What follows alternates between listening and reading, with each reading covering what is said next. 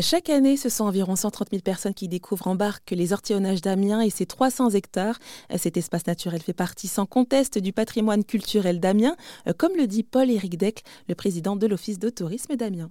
Alors les ortillonnages d'Amiens, je les définirais de la façon suivante. Je dirais que c'est le paradis vert de notre ville. Il faut savoir qu'Amiens est la quatrième ville la plus verte de France et notamment grâce à ces 700 hectares de nature.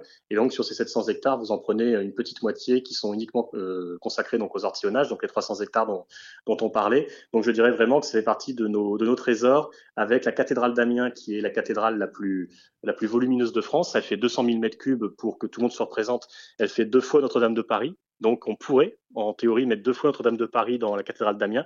Euh, on est également la ville de Jules Verne, la ville des voyages extraordinaires qu'il a écrit notamment chez nous. Euh, et il est d'ailleurs décédé chez nous. Il était très impliqué à Amiens et euh, on peut aller voir sa tombe, mais également visiter sa maison. Donc Jules Verne, la cathédrale et les ortillonnages, qui sont donc notre troisième joyau à Amiens et véritablement ce qui représente le mieux notre patrimoine naturel qui est excessivement riche, Mmh, d'accord. Et alors par rapport aux artillonnages, c'est vraiment une spécificité donc de la Somme? Est-ce qu'on peut retrouver ça ailleurs?